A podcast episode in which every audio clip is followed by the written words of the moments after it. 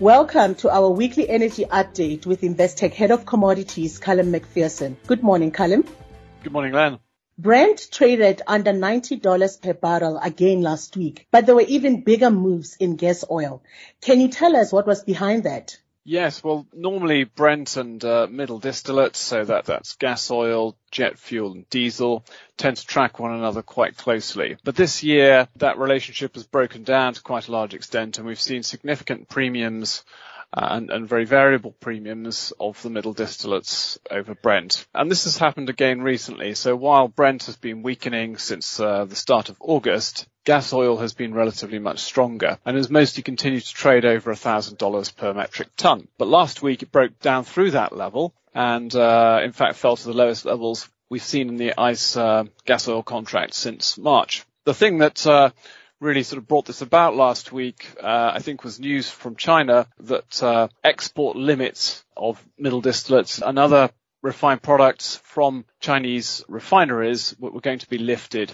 That means that more of this uh, refined product can flow into world markets and hence uh, bring down prices. And of course, the great thing about this decrease in gas oil prices from the point of view of consumers of diesel and jet fuel is that they finally start to see the benefit of, of the softening in the price of Brent coming through in, into those refined products. Looking at oil more broadly, what impact is the dollar strength having? Well, I think if you look at some of the big non-dollar denominated consumers of oil in the world, you see significant depreciations in the currencies. So if you look at the Japanese yen or Chinese renminbi or the, or the euro or the Indian rupee, these have all weakened quite significantly. So that increases the cost of buying oil denominated in, in dollar terms. And it's even worse for countries that are not dollar denominated countries but have dollar denominated debt because of course the cost of servicing that debt is, increases and so, and indeed interest rates are going higher on new issuance. So all of these things, uh, add to the affordability challenge for oil. And so that tends to put a sort of depressive effect into the value of oil in dollar terms.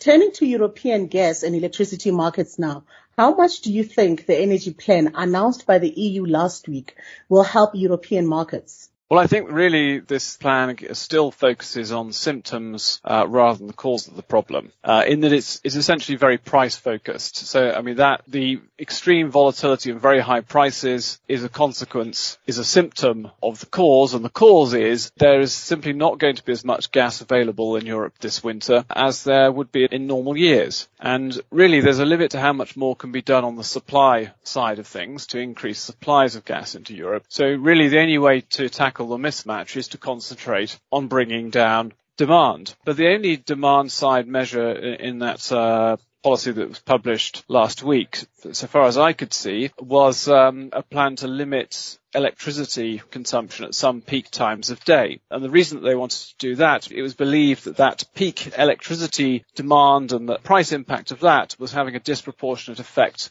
on the price of gas relative to all the other things that are going on uh, that are affecting the gas price. The impact on gas demand is actually relatively muted. So really, the only element of this plan that was focused on demand was really also about price. I think we're, what we're seeing is that policymakers are still continuing to, to treat this problem of the gas markets, electricity markets in Europe as being essentially one of sort of market price distortions rather than the real problem, which is a, a lack of a sufficient supply or too much demand, to put it uh, in, in another way. And really, in the absence of having a plan to manage the supply demand mismatch, it's entirely rational for the market to be behaving in the way it has been doing really the market has been signaling now for about 12 months that there were real worries about Russian gas supplies and that the market was starting to worry about the possibility of Russian gas being turned off and this kind of thing. And that's why we've seen all this very erratic behavior. But uh, unfortunately, I think our politicians haven't uh, really taken that seriously enough. And here we are now with heating season approaching and we still don't actually have a proper plan in place. Thank you, Callum. We'll chat again next week. Thank you.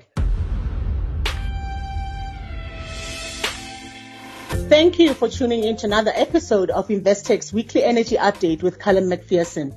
If you'd like to discuss any of the contents of the podcast, drop Callum an email on callum.mcpherson at investec.co.uk or visit investec.com forward slash commodities. Until next time, thank you.